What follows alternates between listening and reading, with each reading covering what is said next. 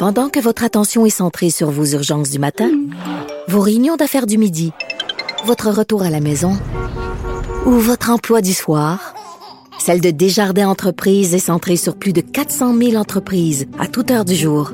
Grâce à notre connaissance des secteurs d'activité et à notre accompagnement spécialisé, nous aidons les entrepreneurs à relever chaque défi pour qu'ils puissent rester centrés sur ce qui compte, le développement de leur entreprise. Ici Ricardo. Et Émilie, marchand d'IGA. On a envie de vous inspirer à bien manger. À moins de 5 la portion. Suffit de repérer les produits valeurs sûres et de les cuisiner avec une de nos recettes. Les valeurs sûres, c'est bien pensé, hein? Bien sûr! Détails sur IGA.net. Cher public, nous vous invitons à prendre place confortablement et à fermer la sonnerie de votre téléphone cellulaire.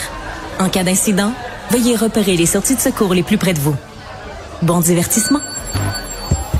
Un, deux, un, deux. OK, c'est bon, on peut y aller. Sophie Durocher. Elle met en scène les arts, la culture et la société pour vous offrir la meilleure représentation radio. Sophie Durocher. Tout un spectacle radiophonique. Bonjour tout le monde, j'espère que vous allez bien. Moi, en tout cas, je suis en pleine forme. Savez-vous pourquoi? Parce que je viens de terminer la lecture d'un livre extraordinaire. Et euh, ben, dans le cadre de mon travail, j'en lis beaucoup des livres. Et ben, quand le livre est mauvais puis que tu es obligé de le lire pour le travail, c'est plate, puis c'est plate longtemps. Et quand le livre est extraordinaire et qu'à chaque page, tu as envie d'entourer une phrase, une tournure, un paragraphe, parce que tu assistes vraiment à la naissance d'un auteur, d'un écrivain. C'est vraiment ce qui m'est arrivé quand j'ai lu le livre La mécanique des désirs de Melody Nelson. Ce nom-là vous dit quelque chose parce que Melody, on l'entend très souvent dans les médias. Euh, c'est une ex-escorte, mais euh, je pense qu'à partir d'aujourd'hui, on peut vraiment dire c'est vraiment une auteure euh, assumée. Son livre est absolument extraordinaire. Bonjour Melody Nelson, qui en plus nous fait le plaisir d'être avec nous en studio. Bonjour Sophie. Écoute, dans le descriptif euh, de ton livre, ça dit, le résumé, ça dit une femme dans la trentaine devenue mère qui revisite son passé d'escorte. Dans la tête de bien des gens, le métier d'escorte que tu as pratiqué et être mère, c'est deux identités qui ne peuvent pas cohabiter. Effectivement. Puis euh, je crois que c'était un peu aussi le regard de mon éditrice qui s'est sentie apeurée de se dire est-ce que c'est possible? Comment on va te rentrer dans une case Puis finalement on en est venu au constat que je peux pas être dans une case et je crois que c'est la c'est le cas de la majorité des gens aussi. On a des multiples identités. Tout à fait. Moi oui, je suis ex-escorte, je suis autrice, je suis maman. Euh, là, je suis étudiante en bibliothéconomie aussi. Je suis la meilleure cuisinière de biscuits aux pépites de chocolat. On est capable d'être plein de choses. J'adore ça parce qu'en effet, il y a plein de références à toutes sortes de biscuits puis de mm. desserts euh, dans ton livre.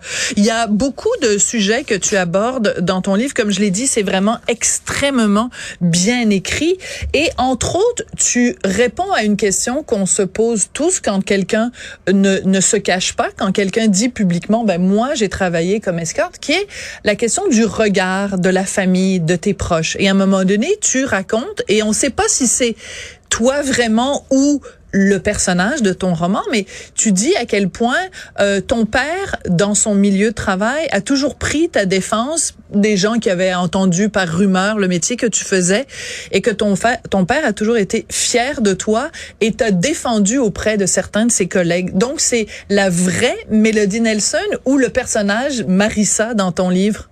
C'est la vraie Mélodie Nelson. Je me suis donné effectivement beaucoup de liberté en l'écrivant parce que je voulais pas... Euh, m'obliger à écrire d'une certaine façon, d'une certaine forme ou avec euh, une chronologie ou des thématiques euh, très très précises et figées, mais ça s'est vraiment produit et je l'ai su euh, tardivement. Euh, c'est pas mon père qui m'en a parlé. Mon père a toujours été là pour moi.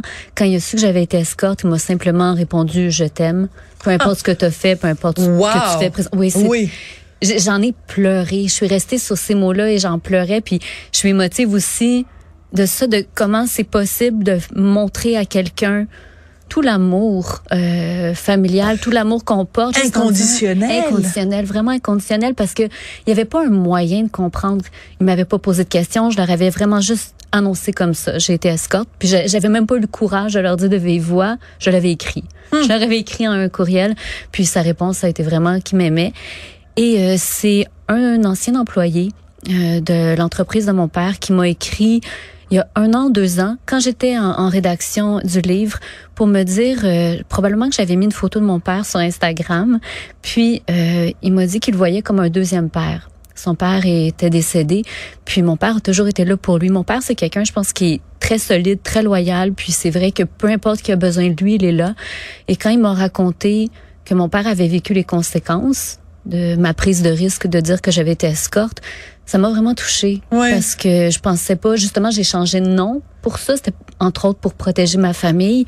Et je savais pas qu'il y avait eu des répercussions. Puis de savoir qu'il y en a jamais eu honte il a jamais combattu euh, les rumeurs ou quoi que ce soit il est juste resté lui en tant que mon papa en tant qu'employeur. C'est très touchant, puis c'est très touchant quand tu le racontes dans le livre et on sent qu'aujourd'hui ça, ça, te touche encore. Il y a beaucoup euh, de, de, de femmes, d'autrices qui ont écrit, qui ont été escortes et qui en ont parlé. On pense évidemment à Nelly Arcan qui a écrit Putain, on pense à Emma Becker qui a écrit La Maison et elle vient d'écrire un autre livre, Emma Becker, où elle parle justement du de ce que c'est être maman et euh, de, de c'est vraiment une femme qui consomme beaucoup les hommes. Euh, Est-ce que c'est une mode? Est-ce que tu t'es dit bon ben là vu que c'est populaire, moi aussi je vais faire la même chose? Ou c'est vraiment indépendamment de parce que c'est devenu comme un style littéraire, quelqu'un mhm. qui parle du métier de la prostitution mais qui en parle avec euh, un, vrai talent d'écrivain. Est-ce que c'est pour répondre à cette mode-là ou vraiment parce que toi tu avais le besoin de raconter ça? J'ai eu longtemps peur d'être seulement capable d'écrire sur le sujet. Oui. Et j'avais une amie qui m'avait réconfortée en disant c'est correct qu'on ait peu d'obsessions, mais qu'on les travaille différemment, que, hmm. que ça traverse une œuvre euh, d'une autre façon. Et je pense que ça va toujours rester. Euh, dans mes histoires. Comme le livre précédent, Josie, c'était par rapport euh, à un roman lequin qui se passait dans le milieu de la pornographie.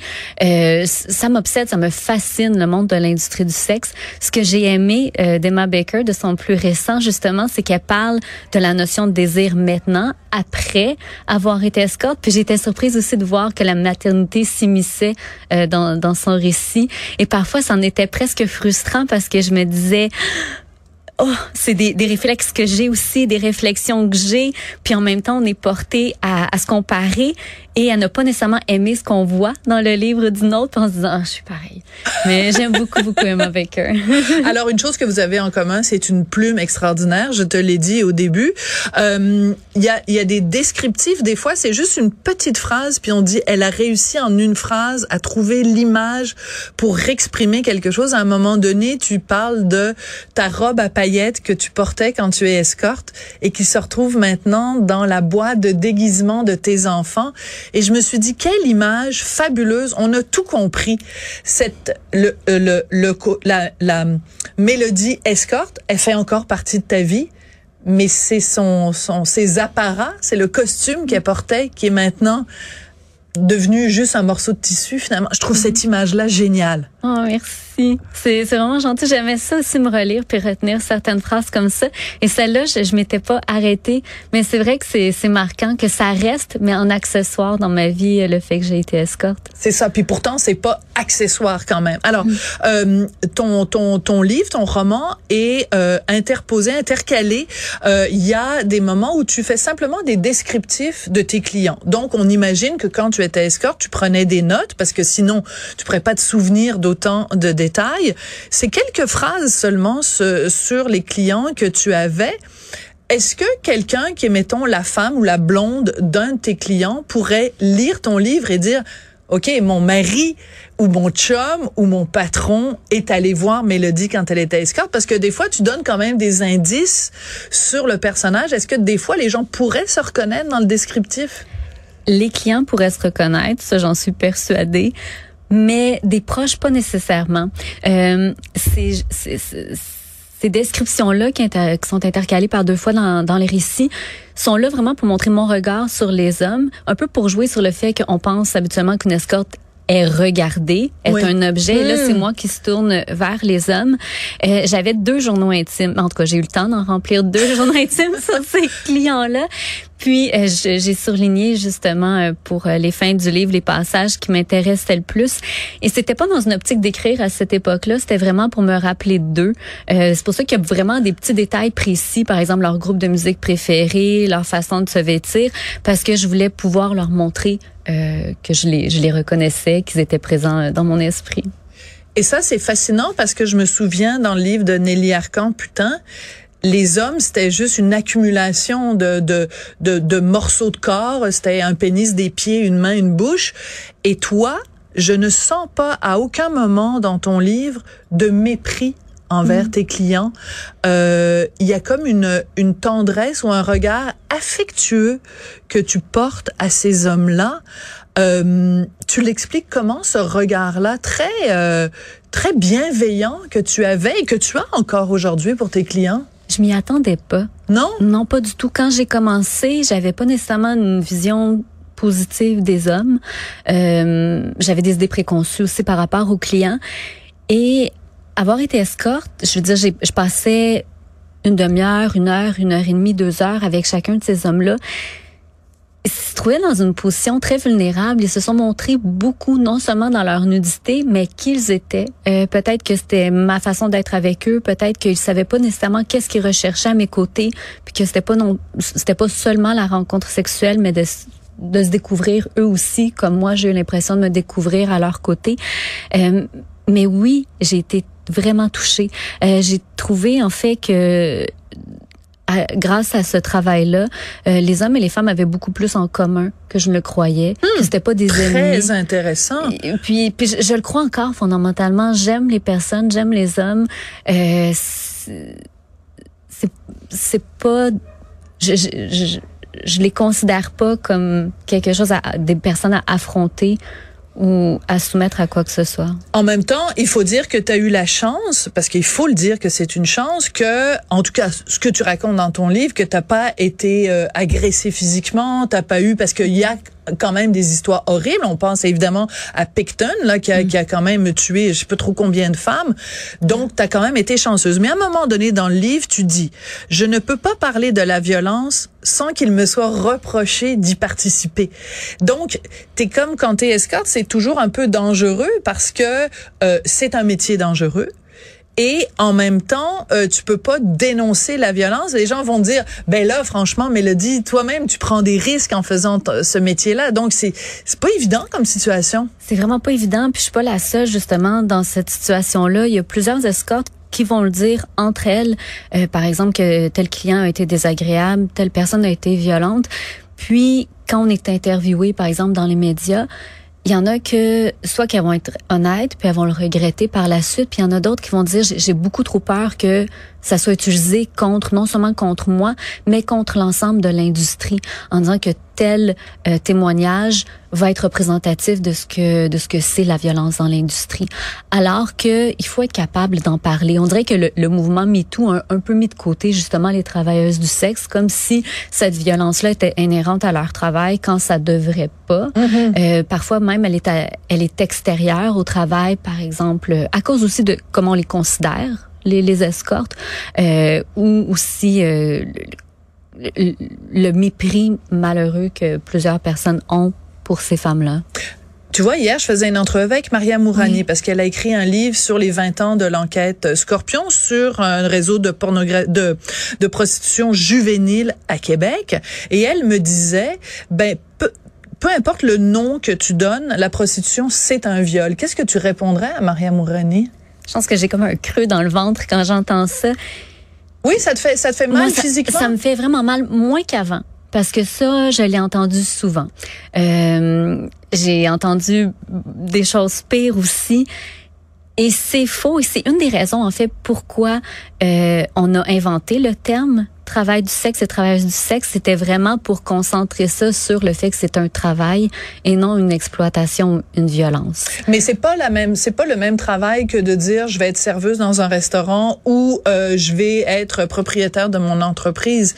Tu comprends qu'il y a quand même des gens qui ont de la difficulté avec le mot travail du sexe comme si c'était un travail comme les autres. Toi, tu mm. considères vraiment que c'est un travail comme les autres? Non, ça, je j'oserais pas dire que c'est un travail comme les autres. Je dirais que c'est un travail et, donc il faut vraiment euh, bénéficier de droits et de conditions de travail euh, sécuritaires.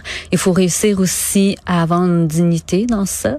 Euh, mais je, je, je comprends pas. Et ça, c'est peut-être que maintenant, je serais prête à avoir une discussion par rapport à ça. Pourquoi, au-delà du choc d'une telle phrase que le travail du sexe est un viol, euh, pourquoi on pense ça? Mm-hmm. Parce qu'en fait, c'est une relation sexuelle, dans la majorité des cas, et qui est tarifée. Et je comprends pas pourquoi l'argent qui rentre euh, dans ça ferait en sorte que c'est un acte de violence. On a plein de raisons d'avoir des relations sexuelles, que ce soit pour avoir un enfant, pour oublier une chicane ou avoir aussi une autonomie financière. Je réussirai jamais à comprendre pourquoi on concentre sur le travail du sexe le fait que ce serait vraiment euh, un viol dans ces cas-là. Parce que le consentement doit être établi. Oui. Et les limites même sont souvent, en, en tout cas selon moi, dans pour plusieurs des cas, les limites sont beaucoup plus euh, précisées dans un rapport tarifé que dans un rapport à l'extérieur de l'industrie. Très intéressant. Écoute, on pourrait en parler pendant des heures. Je l'ai mentionné quand même, il faut revenir à ça avant de se quitter. Tu es euh, donc une, une, une, ancienne escorte devenue mère et on sent la présence de tes enfants à travers le livre. Tu en as deux, euh, mais ils sont pas au cœur du livre. Euh, un jour, tes enfants, qui sont jeunes maintenant, vont lire le livre. Qu'est-ce que tu aimerais qu'ils retirent de ce livre-là? Que je les aime. Oh. Que moi, je Tu veux qu'ils soient fiers de toi? Je veux qu'ils soient fiers de moi. Oui. Je veux que, comme euh, je le souligne à propos de ma mère, ma mère, ça a été un exemple de liberté incroyable pour moi. Euh, c'est pas la personne la plus sociable au monde, mais elle se, elle s'est jamais inventée une autre personnalité. Elle a jamais changé au contact de d'autres personnes. Puis j'espère qu'elle m'a transmis ça. J'espère transmettre cette envie d'être soi-même à mes enfants aussi. Je sais pas s'ils oseront lire mon livre parce que la sexualité de nos parents peut nous rendre. Euh, On veut pas le savoir que Non, nos parents ont rentré leur oui oui dans leur wawa. On veut pas savoir ça. Alors je sais pas, mais ils m'accompagnent au quotidien dans la publication du livre. Ils vont être au lancement, un court moment aussi. Puis euh, je- j'ose croire qu'ils sont déjà un petit peu fiers de moi. Tu sais qu'il y a des, des gens qui nous écoutent euh, qui sont hyper choqués de ce que tu viens de dire, qui disent ben voyons donc, elle a été escorte, elle écrit un livre où elle décrit parce qu'il y a des passages, tu sais, ça, ça parle de queue, de pénis, de de, de jouir, d'orgasme, de sperme, de tout ça est dans ton livre. Et tu vas amener tes enfants à ton lancement. Moi, personnellement, ça me choque pas. Mais, mais qu'est-ce que tu répondrais à quelqu'un qui serait choqué de savoir ça? Euh, qu'il faut se questionner sur qu'est-ce qui nous choque réellement et que je peux le comprendre aussi. Euh, si on n'est pas à l'aise avec ça, on n'invite pas nos enfants non plus. Euh, moi, je parle beaucoup de sexualité euh, devant mes enfants, à mes amis par exemple. Et à un moment donné, je me suis questionnée aussi euh, par rapport au fait, euh, c'est quoi les limites? Euh, en tant que parent, est-ce que mes enfants peuvent entendre des mots euh, qui les influenceraient mal ou qui les dérangeraient. Et euh, j'ai questionné une psychologue à ce sujet-là, juste pour m'en assurer, puis pour pas qu'on qu'on me le renvoie aussi. En Oui. fait, c'est comme une c'est comme une protection que je me donnais. qu'est-ce qu'elle a dit aussi. brièvement, la psy? C'est correct. En fait, elle a rencontré aussi mes enfants pour voir. Euh, bon, elle a dit que ma fille était hyper sensible par rapport aux enjeux sociaux et je pense que justement d'en parler autant parce que la sexualité c'est pas juste le comportement, c'est tellement représentatif de plein de choses, du statut de la femme dans la société, des nouvelles formes économiques, etc. Alors je pense que ce qu'elle en retient, ma fille, c'est juste une sensibilité aux personnes qui sont différentes de nous. Euh, puis quand ils veulent pas m'écouter ou quand ils veulent pas m'entendre, ils font autre chose. Ils me questionnent pas vraiment là-dessus. J'adore ça. En tout cas, vraiment, je te le dis très, très, très sincèrement, c'est extrêmement bien écrit. Moi, je pense que ce livre-là devrait être publié en France et à travers la francophonie parce que vraiment, tu as une plume que j'adore et que j'admire. Mélodie Nelson, ton livre, c'est La mécanique des désirs. Vraiment super. Merci beaucoup d'être venu nous rencontrer. Merci beaucoup, Sophie.